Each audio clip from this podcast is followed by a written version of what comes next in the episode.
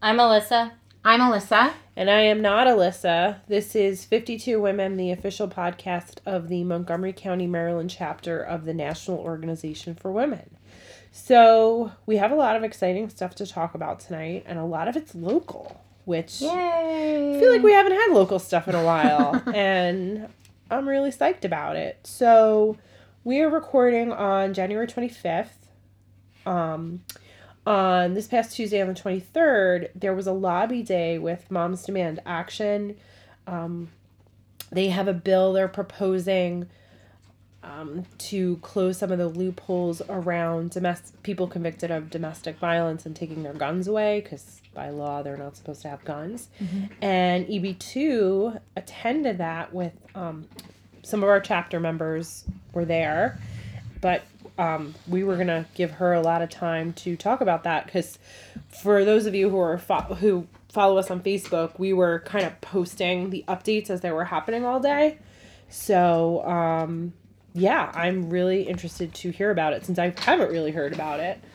Yeah. So um, first of all, that uh, one of our members is a like an area leader. Um, I think I might be saying that wrong. Team leader um, for one of the areas, and what they said at the training that we did, which I kind of like it's skipping ahead, but what they said at the training was that. Uh, when Moms Demand, which was started by a woman named Shannon Watts, who lived in the Midwest, day after Sandy Hook home homeschools her kids. I think she has like five kids. Um, day after Sandy Hook, she was like, "That's it. Like I can't do this anymore. Common sense gun law has to be a thing." Started a Facebook group, um, and she was actually, if you want to hear her on a um, hear her speak, she was just on Majority Fifty Four, which is Jason Kander's podcast. And um, she talked all about her story, but she was getting death threats within like a week or two of starting a Facebook group of moms who wanted common sense gun laws. Um, so in Maryland, when Moms Demand first started, there were like 26 members total, and now they have 29 district leaders alone. And like there were like 200 people at this event, um, which was on a weekday, you know, so big deal to get that many people. Um, so it started on uh, Lawyers Mall in, in Annapolis, and um, one of it happened that Michael Busch, who's the Speaker of the House, happened to be walking by, and one of the organizers saw him and like ran over and we're like, "Hey, hey, Speaker Busch, like we're about to have our press conference. Would you mind?" And he wasn't scheduled, but he came over and kicked off the press conference. nice. He did like three sentences, but one of them was, "I stand with the moms," and everyone cheered. Um, there was uh, a woman there who was one of the leaders who did like a call and response with statistics about gun violence, um, which we posted, I think. Yes. Um, there were um, there was um, the woman a woman who had survived gun violence herself, um, which we also posted, but just uh, like to give you a, a synopsis, she was a police officer. Uh, she married her husband. He was like loving. They had a wonderful relationship, and then he started getting controlling, and things started going downhill. Um, he had an arsenal of guns in his closet. Uh, she would wake up in the middle of the night or in the morning sometimes, and there would just be the sound of bullets spinning and then click, spinning and click. He was playing Russian roulette at the back of her neck. Um, they had a small child. Um, she slowly started getting rid of his guns um, so that he wouldn't notice that they were gone. He had a huge collection of guns. Um, he got mad one night. They were out. He got mad. Um, he pulled over to the side of the road, tried to get her out of the car. She wouldn't get out. So he brought her back to their house and um, she texted her sister from the car to tell her where to find her body if he if she couldn't find her. Um, he got there was one shotgun she didn't know he had. Um, and he ended up she ended up calling her own police department that she worked for. And they got there just in time to save her life with the gun pointed right at her head. Um, and so her metaphor was like we can't leave one gun in the closet Yeah. you can't take all the guns and leave one gun in the closet Yeah. um, so that was really powerful because it pertains to the bill um, so oh and also there was a um, um, tyrone collington captain from the takoma park police was there he and i talked to him before he spoke and he just introduced himself as tyrone because he was not there representing i mean he was wearing his takoma park police Right. jacket but he was not there as a as a um, part of his job he was there personally on personal time and he was introducing himself to everybody as tyrone Oh. um, I didn't know he was going to speak when he was there. And then he spoke and he talked about being shot himself um, when he had been called to a domestic violence situation. That's the video I didn't watch. Yeah, he was he was shot himself protecting someone else. Um, and so his point was it's not just good for the people who are living in these situations, it's also good for law enforcement. So if you can't care about them, but you can't care about law enforcement, there you go. He was just, and it, it was really powerful to have him pile that layer onto it too as a talking point for some of the people who would be lobbying later in more conservative districts than ours. Right, because not that our district doesn't support the police. I've Right. No, never no, of heard they do, anything yeah. differently that we don't support the police. But to your point, in more conservative districts, the message of let's help our police force, let's help our law enforcement will probably hit home more than we got to help these women, which I don't agree with that. Yeah. But Right. That's true. though. but it is what it is. But it's good to have, Yeah. as long as we get the bill passed. yeah, Whatever. It's- hey, means to an end. Yeah. Um, so then Delegate Atterbeary and um, Vanessa Atterbeary and Senator Will Smith spoke. Uh, they're the two sponsors in the House and in the Senate. Mhm. And they spoke very briefly, but they were awesome. They're really, really powerful speeches. Mhm. Um, Delegate Atterbeary was like, this is enough. Like, it has to be this year. Has to. And she, you know, repeated that many times. Um, Senator Smith, apparently his wife is pregnant, so he was talking about how he's going to be a dad who demands action soon. So that was that was just it was really you know nice and powerful to hear from them. Um, and then we went off. There were four, um, three or four protesters there. Um, they were all holding giant signs that basically just said like things like Second Amendment, the Constitution matters, it's my Bill of Rights. Um, they didn't say anything during the press conference, but um, as we were walking by them to go to the House of Delegates, they did start shouting at us, um, and they were shouting things like, "These are Jim Crow laws. White people were shouting, "These are Jim Crow laws." I happened to be walking with a black guy as I was walking by them, who was super nice. I'd been talking to him the whole day and I, or the whole morning, and I was like, how can white people yell black or Jim Crow laws at a black man? And he's like, just don't engage. We'd rather have we'd rather have the dumb protesters than the smart ones. um, but apparently, um, what happened after, and we heard about it before. It's it's a there. We're gonna post a link, I guess. Yes, Um, I. There's a few stories, and I'll find one that's. I'll find the one, but there's were local. You guys made the local. Yes, the Baltimore News. Yeah. So we all had pins on that had stickers saying who our delegates were and who our senators were, so that way when we walked around, you would know. And some reporters from WBAL must have seen that there were some women in there Yep. That that were in that district, so they started interviewing these women. Um, and it was awesome because um, Jenny Rose sent the the video, but they had told us at the actual meeting that this had happened because it was like so amazing that this story had happened that Mhm. um, the woman was talking and the the guys were protesting and they asked them do you know what's in the bill Mhm. and the guys had no idea what was in the bill they explained the bill to them and then they said oh well i'm i'm fine with that I see, and like I love that. That like that's Yeah. like one of my favorite things about this week. Other than that, I learned how to make gifts, um, which I'll tweet out later. but um, I love that because it's like I have a problem. Someone on the other side walking up and saying, "Do you?"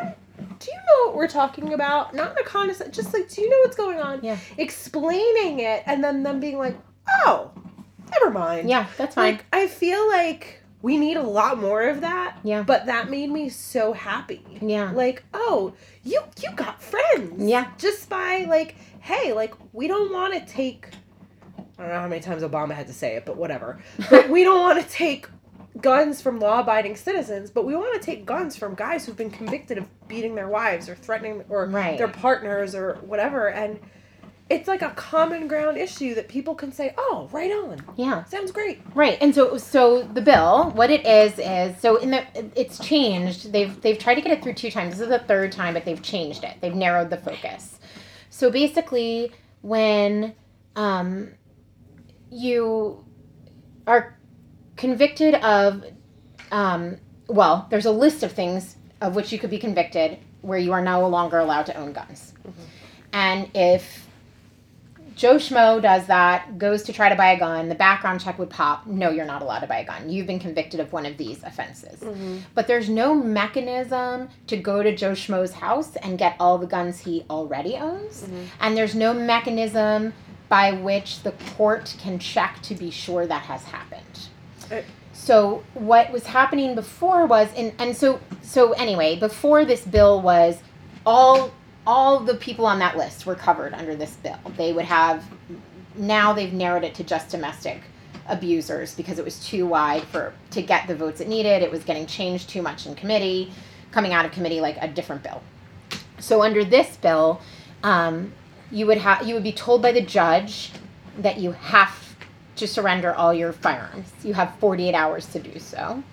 Um, and that you have to get a receipt, like say you sell them back to a gun place rather than bringing them to the police station. That's allowed, but you have to get a receipt, like a special receipt filled out and signed, and you bring that back to the court to show that you've surrendered your guns. which is cool because it it it satisfies the well these people paid good money for these Mhm. things well you can sell them Yeah, you can get your money back you you can do whatever we just need the proof so Right. again check Well, and before, I guess the only mechanism for getting the guns was a protective order. So if a woman had filed a protective order, then um, they could go get the guns. They, they had a search warrant automatically. Once you file a protective order, you get a search warrant automatically. And so they could go, like, for things like that, I guess. So they could go get the guns. But protective orders are very hard to get, apparently, and also only last a year. So anyway, th- this this was to close this was to close that loophole specifically on um, people who have been convicted of um, domestic violence or domestic abuse. How many people actually get convicted though? I don't know. I don't know. I don't know that's a good question and probably something for us to look into but it seems Well, like it- it's a big enough issue that Yeah. Unfortunately, people who are the victims of abuse, it's often hard for them to seek legal Yeah. help because of the cycle of abuse. So I think there's only there's only so much that you can do if if um, it's not reported. Yeah, but even if it is reported, how many of those people actually get convicted? I don't. I mean, I don't know that number. I mean, I, I can Google it. I don't know though. I really don't. This. I mean, the the um the focus of of this is narrower than these people would like it to be. If that Mm. if that's what you're. I mean, it's it's narrower than they want it to be, but I think it's the best they think they can get through. Based on the last two years, and apparently Judiciary Committee. I, I mean, I learned this that day is really hard. It's really hard to get things out of Judiciary Committee. as we know with our with our next topic Yeah. spoiler Yeah. So, anyway, um, there. Uh, the other important thing that they that they told us were that um, 14 other states have this law already, have closed this loophole already. Um, Connecticut, Minnesota, Rhode Island, Pennsylvania, New Jersey, Colorado, Nevada, and Tennessee. So it doesn't. If Tennessee can pass it, it doesn't seem that radical. Um, anyway, it felt like a good day's work to me. I felt like they were super organized. They did um, tons of prep work and legwork, and um, I felt really prepared to.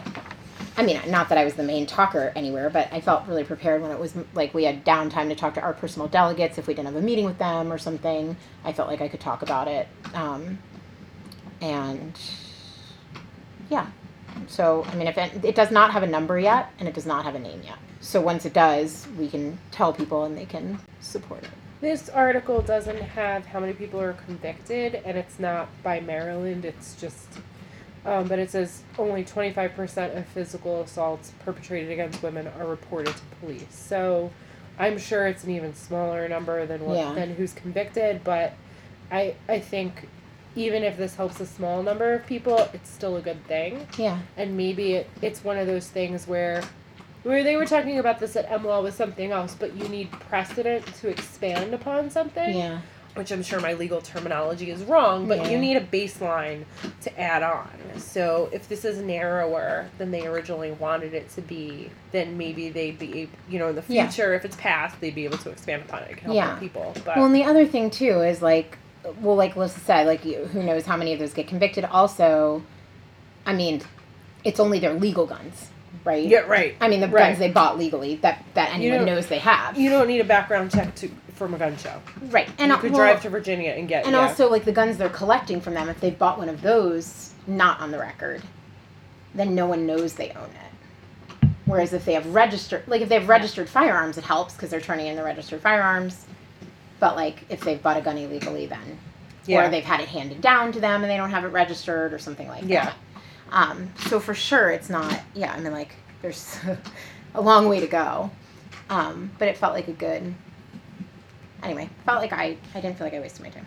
Well, thanks for doing that. I was sorry I couldn't go. Yeah. Um, but you know, work stuff. Yeah, yeah. Um, It was yeah, it was cool, and I and I would say that anyone who has the opportunity, I'm lucky that I was I have daytime availability. Anybody who has the opportunity to go to any lobby day or to go sit on any committee meetings, um, it was really just really interesting. yeah. Mm-hmm.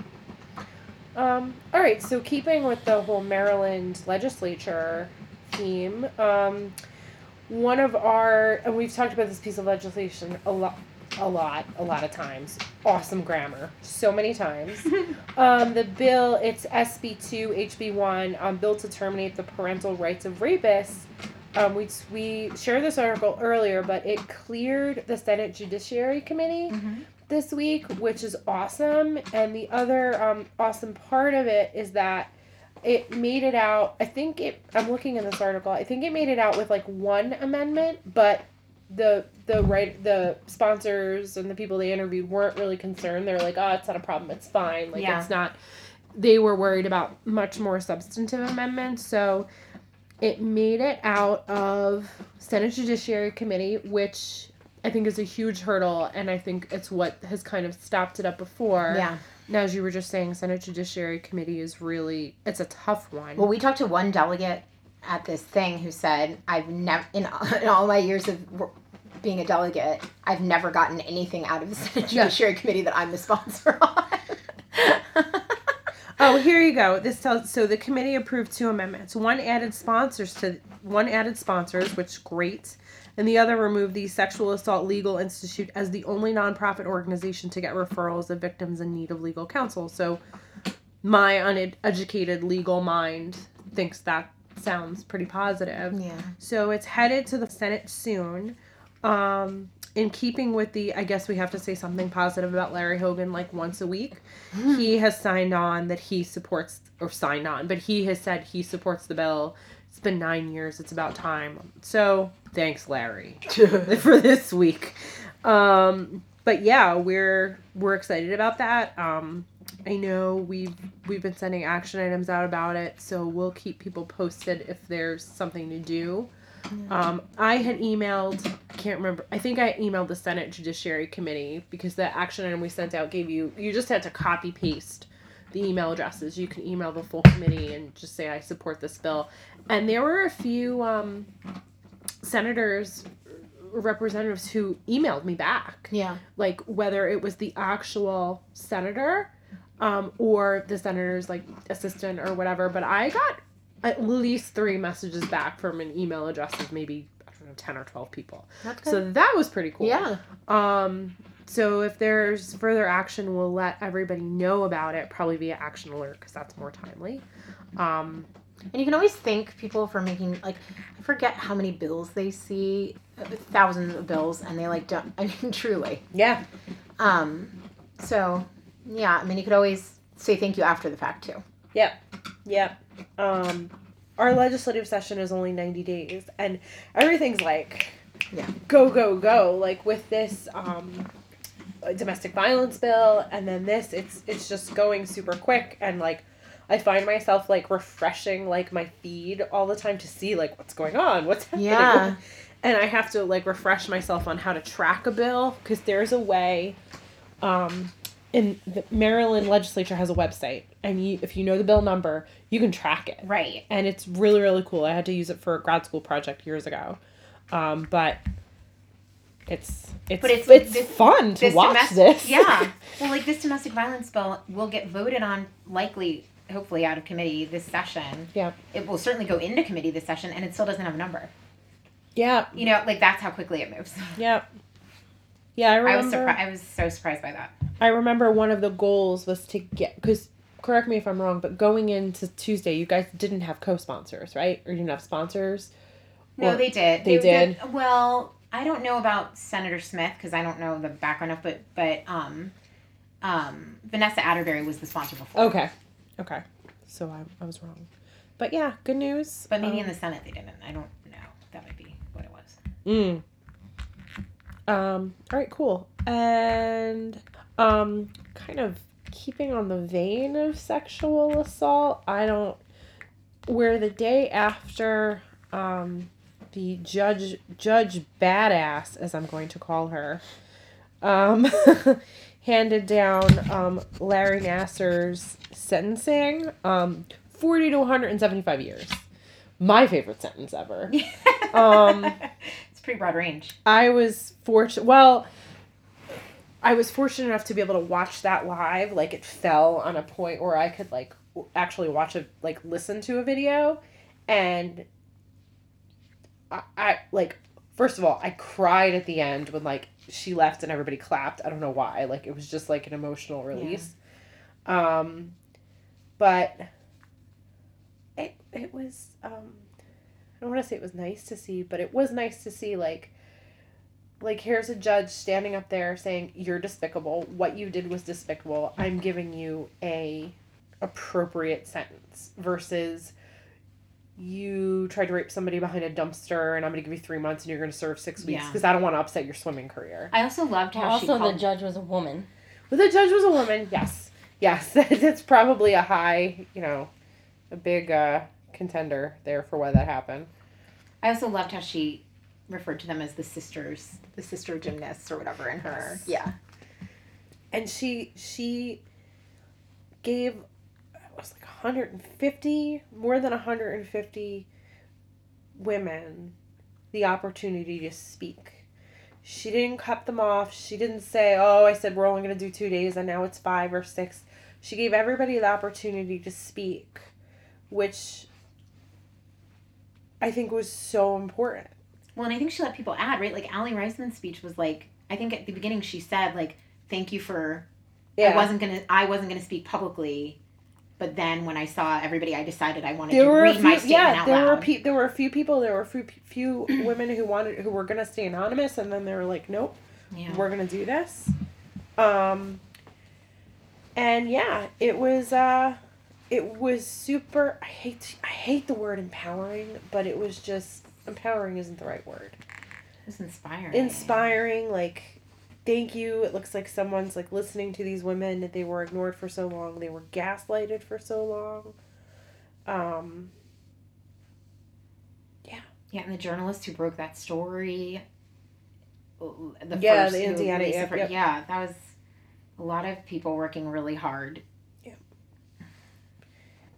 Yep, and her her gif, the gift that has resulted of the just throwing the paper aside, was awesome. And the uh, oh, that was what I was gonna say. Like when he had his statement, and he was like turning around. Did you see that? No, I didn't want. No, I mean, I well, I don't know. Maybe It was right at the beginning. He I had a read the statement. Well, he had a statement, and he was like, "I just have a short statement," and he kept trying to turn around and like look at all the survivors and be like, "You and you and you," and she was like, "Don't, No.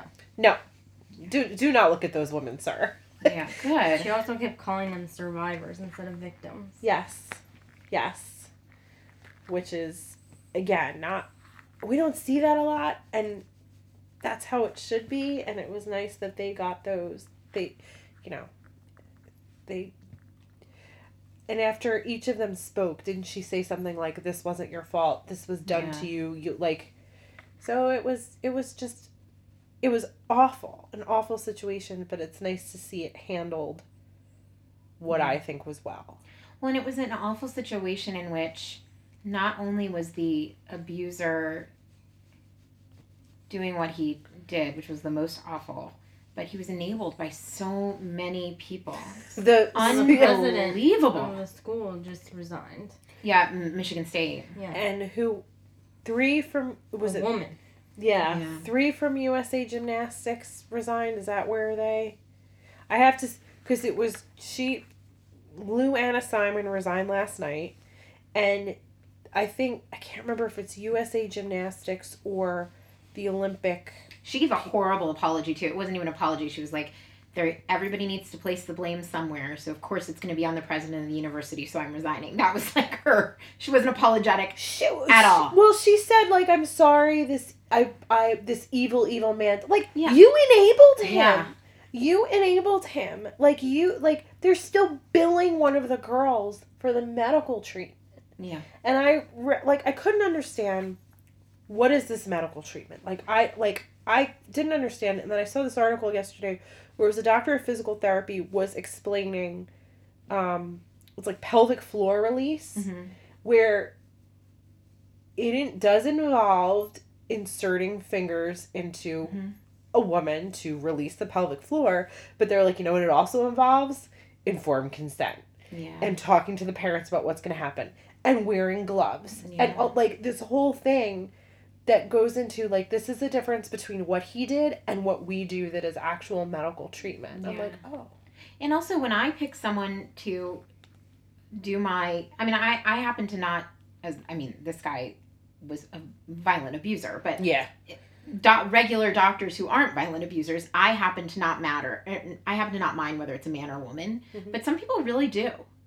And so, like, Yeah. even if this was a legitimate situation, you would think that they would also be given the choice to have a female doctor do the procedure if they so chose. I mean, Yeah. just like we all have that choice when we're picking an OBGYN, yeah, or all of us who live near multiple OBGYNs. Yeah. Um, and then I also thought it was it was interesting how the judge said that's what it is. It is the U.S. Um, Olympic Committee, entire USA Gymnastics Board must resign. Yeah. Um, but how the judge said in her sentencing, like I like this goes beyond him. Yeah. Like justice isn't what's being handed down. Essentially saying like there are other people that have to pay, but like she can't do anything about it. But it was nice to see that recognition. Like he did what he did, and she even said something like like you you sought this out. Like there were people who enabled you, Yeah. and I hope those people come to justice. Me too. Doesn't happen again.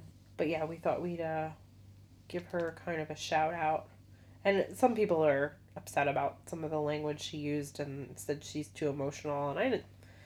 I think she's an elected judge. Is that right? I think I read that she's an elected judge.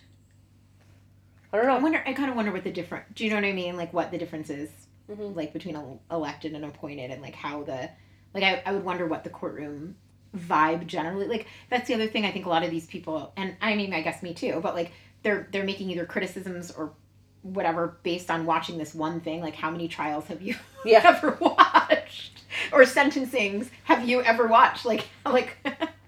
It's just funny to hear so many people all of a sudden experts on the vernacular chosen by a judge in sentencing. Also, a lot of people were mad at her that she let everyone speak. Yeah. When she lets everyone speak at every trial she does. Yeah. Which I think you. You needed to in this case. Mhm.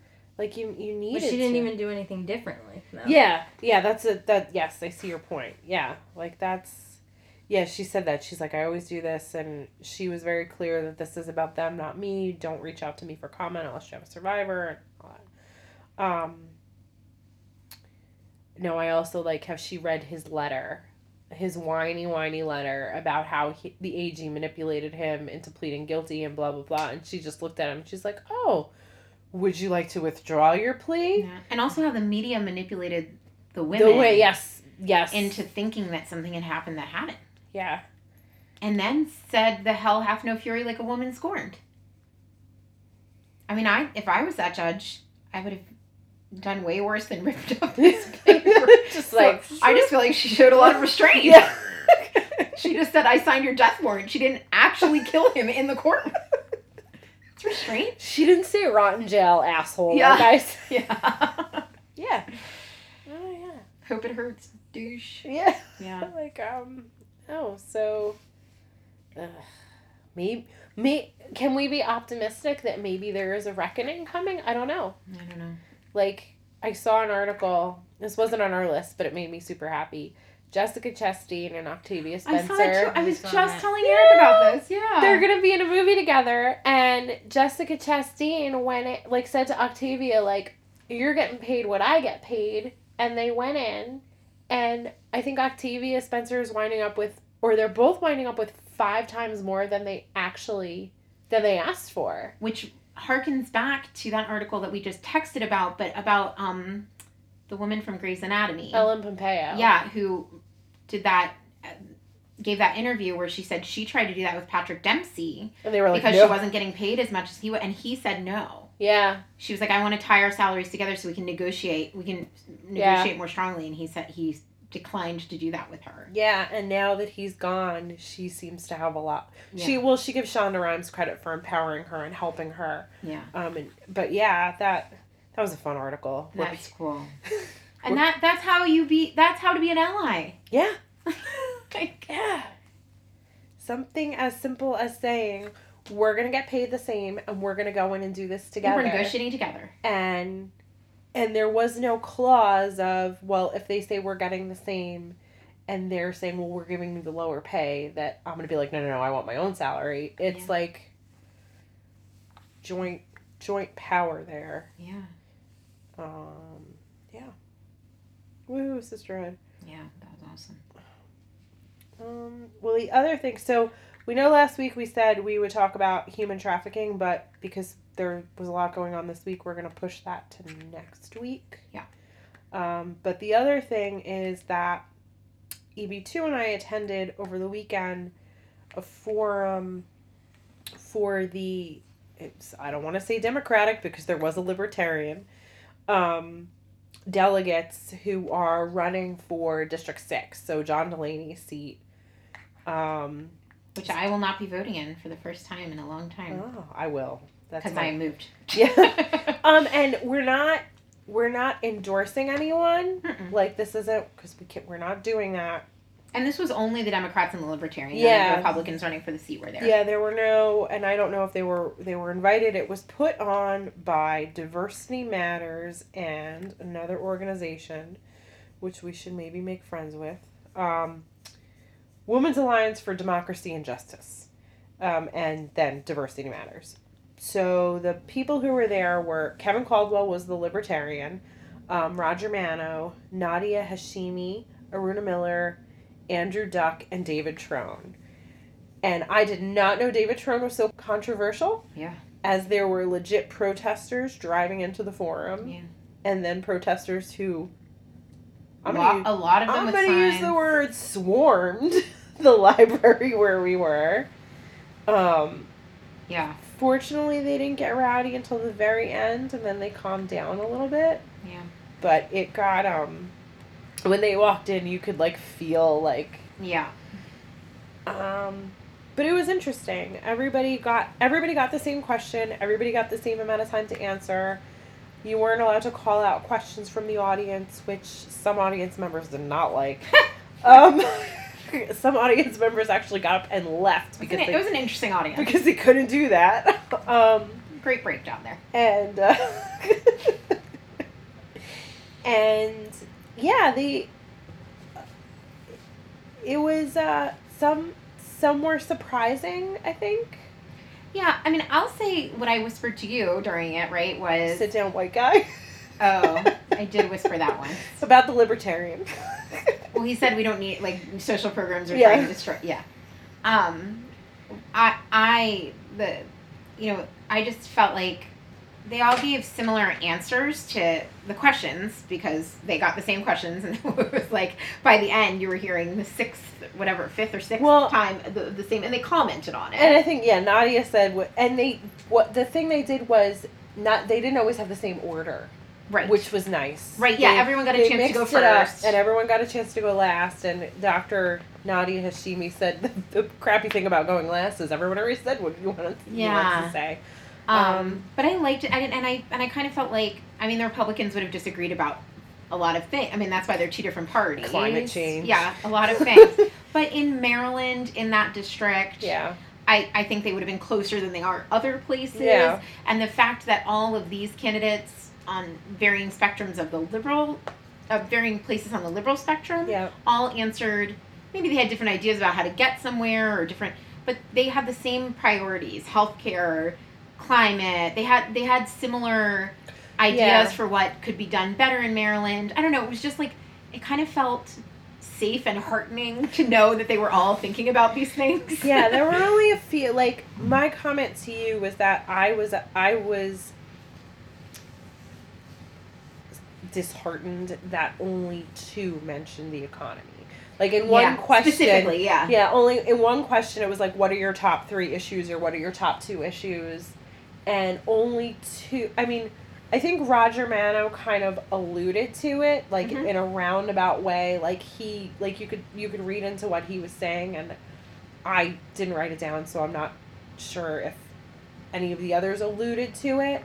I, just Trone did because Tr- well, Trone, about yeah, Trone and Andrew Duck yeah, t- specifically talked about it, yeah, and it was interesting because Andrew, I guess Andrew Duck is from Fred, the Frederick area, yeah. um, and he also stood out to me because the thing with District Six, and they had it up on the board so you could see how effed up it is. it's Montgomery County, and then it's Allegany, Washington, and Garrett County. And I guess what they were with um this guy Duck was saying was that which was new information to me was that it used to be a plus 14 Republican district Yeah. before they redistricted. Um, so this might swing a, like this might have added a little more Montgomery County blue than some people would have thought it should. Yeah. but it certainly was a much bigger improvement, a much needed improvement on the 14 plus Yeah. red that it was. Because he had been there for all this Yes. redistricting, and when Bartlett, when that guy from Frederick was in there forever, Yeah.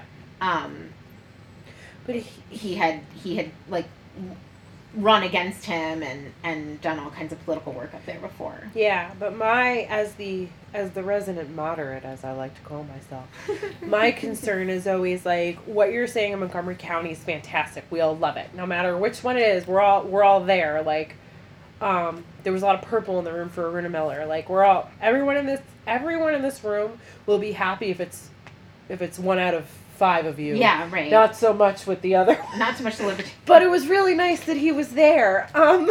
Yeah, And you know, if you're a libertarian, you would have loved everything he had to say. But my concern is always, okay, that's great. You're talking to us, like we're we're a slam dunk. Why don't you talk to other people? What? Yeah. What? why don't you talk to the other people? And how are you going to talk to the other people? And I felt like some of them, and I don't know if they're switching out their messaging. I mean, Roger Manno and Aruna Miller have been elected before. I'm sure they know how to do it.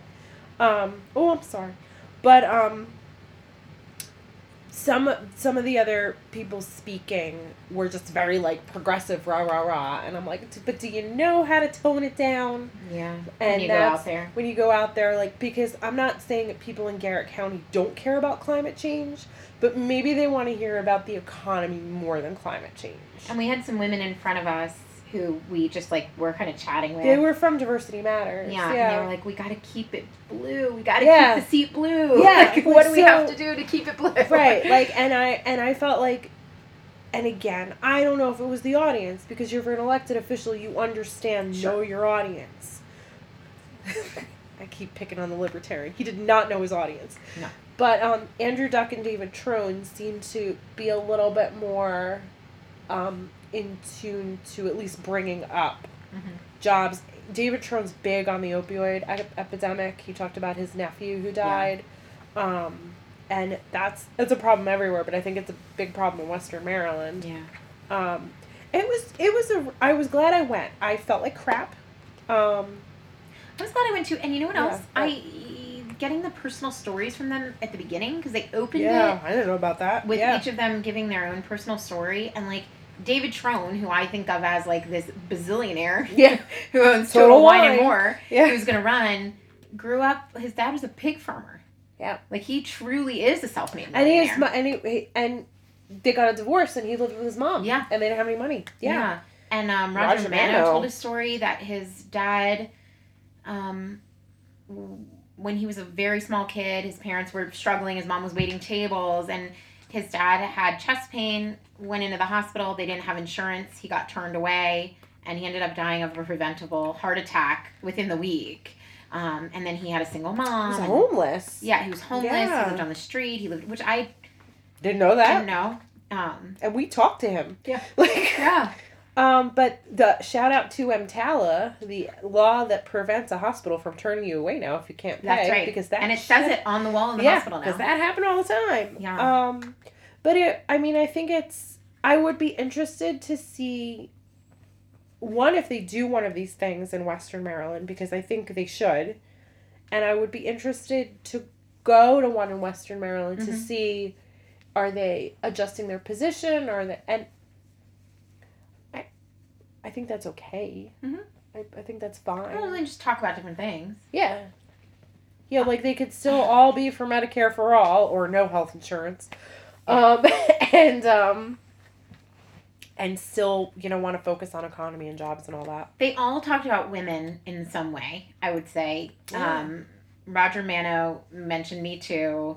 Both of the women who were there talked about women in science and and women um, who are doctors because they're being both- being represented in the House of Representatives. Because Yeah. Aruna Miller's a civil engineer, hmm and she was saying she, if elect, if elected, she would actually be the only civil engineer in the House of Representatives. Yeah. And she was saying it's interesting because like, that's what they do. hmm and they don't really have an informed an informed member. Yeah. And then um Dr. Hashimi is pediatrician. And she said there there have been doctors, but not women doctors. So Mhm. she was. She would be the Yeah. first. Yep. Um, and then I think Trone and Duck both mentioned fair pay and uh, something Yeah. about yeah. It was because they asked the question was about Me Too, Black Lives Matter. Oh right, right. How they would that. harness Yep. the energy. Yes, that's right. And that's when Mr. So I, I don't think the government should should put parameters around social programs and all Yeah. that. He tried. He really tried. Really tried. And if you're not familiar with libertarian lines of, you know, their spiel, maybe you wouldn't have. And if in general you would like to go to a political event and turn it into Mystery Science Theater 3000, you could just sit next to us because we were really amusing the ladies in front of us with our commentary. When Alyssa, when he stood up and said that, and Alyssa said, "Oh, sit down, white guy," she made friends for life. that was such a statement to make at that moment. it was just like, uh... At like a Quaker school. yeah, Quaker So like social programs are evil. But everyone was really polite. Um, Yep, Aside I from a few protesters yelling about. Well, and yeah, I mean, they, they had a right to ask their question, and they just Yeah. were videotaping the an- or video recording the answer and yelling at the candidates when they didn't like how One they thing, were yeah. answering the question. And- both of them. Uh, Manno, they yelled at. Oh, that's too. right. They did yell at Yeah. Roger. Answer the question. Yeah, He's answer like, the question, Roger." the question. yeah, they they got a little. They had a right to ask their question, and they had a right to protest. They just were Yeah, they they were they were rude at the end there. And I thought the candidates handled that well because the question was um, part parts of it weren't vague. Parts of it it seemed like it was based on Roger and It was a three part question, Yeah. first of all. and Andrew Duck said the same thing. Andrew Duck and um Trump. Trone said the same thing that Roger said. Like it's it was kind of a trick question, Mhm. but the three of them saying the same same thing, I'm like, oh, okay, I believe you if you're all saying it. Yeah. But um, yeah, it was a three part question, and it was super vague. Where some people were like, "I'm not familiar with that, so I'm not going to answer it." Yeah, they But- referenced a bill from year like a, a year or two ago that last still yeah. was stuck in com- like Yeah. ended up stuck in committee and yeah. I can't even. I just remember. That was the excitement of the day. Yeah. that was the- Ah, but yeah, I would. I was. I've never been to something like that before. Mm-mm. Um, outside of high school, so it's been a while. Yeah. And um, I would say you should probably look for to go to something like that. Super low key. At a Quaker school library. It was really interesting. yeah. Mhm. So yeah, so if you ever have the opportunity to go to one of those events, we'd recommend it. We can't really share them um, unless it's like all parties because we're technically nonpartisan. Um, and you know we have the pack and we're all team. Don't get arrested. Yeah. So, But I bet if you called their, I mean, if it's somebody who has an office, a lot of these people have yeah, offices and stuff, or if you looked on their websites or whatever, if you find out, if you Google who's running yeah, and you look on their websites, you would find out all this info because they want people to come to those things. yeah, for and sure. we totally um, put the pack email address down. So sorry, Molly. Um, You wrote it on everyone's clipboard. Everybody got it. Equal opportunity. um, so yeah. So um, do you want to go through our social media in case you, so everyone can find these wonderful things we're gonna post? Yes, you can find us on Facebook, Twitter, and Instagram at MC for Montgomery County, MD for Maryland, Now for National Organization for Women. Um, and our website is mcmdnow.org. Um, and if you want to join our chapter, you can go to mcmdnow.org slash join. We have lots of things coming up. It's going to be a busy election year, so come join us. mcmdnow.org slash join. And now, uh, Woman of the Week time. Woohoo! Uh, this week's Woman of the Week is Gwendolyn Brooks. She's a celebrated poet and the first black author to win the Pulitzer Prize. She was born in Kansas to a father who was a janitor and a mother who was a teacher. She and her family moved to Chicago when she was a young girl. She began writing poetry at a young age and was encouraged by her parents. Gwendolyn published her first poem at age 13 and by age 17, her writing was regularly published in Chicago's black community's newspaper. Gwendolyn used many forms of poetry to tell stories of the poor black people in the United States, of white racism against black people, even racism within the black community, and of the role of women in society. Gwendolyn's writing was always timely, and sometimes she was criticized for being too supportive of revolutionary ideas. In 1938, she married Henry Blakely, and they moved to the south side of Chicago and had two children, Henry and Nora. In 1945, five years after the birth of her first child, and five years before the birth of her second child, her first book of poetry, A Street in Bronzeville, was published. It was critically acclaimed. In 1950, she won the Pulitzer for her poetry collection called Annie Allen. Soon after that, she was invited to the White House by President Kennedy and was selected as a Jefferson Lecturer, which is the highest humanities honor given by the federal government. Brooks, ever an activist, believed in using her position in using her position to help other people of color succeed. She left a big publishing house and gave her books to a small publishing company that was black owned because she believed in acting on her principles. In 1968, she was named Poet Laureate of Illinois. During her tenure, she visited colleges, universities, prisons, hospitals, and drug rehabilitation centers. She even sponsored and hosted an annual literary awards ceremony and presented prizes which she funded with her own money. Throughout her career, Gwendolyn taught at several colleges Columbia College in Chicago, Northeastern Illinois University, Elmhurst College, Columbia University, Clay College of New York, and the University of Wisconsin. When she was 68 years old, and after publishing dozens of books of poetry, as well as two volumes of her autobiography in prose, she became the first black woman ever to be appointed poetry consultant to the Library of Congress. Gwendolyn believed her most important job at the library was visiting schools and teaching and talking about poetry. Cool. I love her poetry so much. Biased. No, I mean, just if you haven't read Gwendolyn Brooks's poetry, go read it now. It's just so beautiful. Her name sounds really familiar. And um, I just, yeah, I just love her. I feel like she was on our wall in the library Oh yeah, maybe. with um, Madam C.J. Walker and Ida B. Wells. Have we done Ida B. Wells yet? Yes. We have. Okay. I was listening to another podcast where they were talking about her.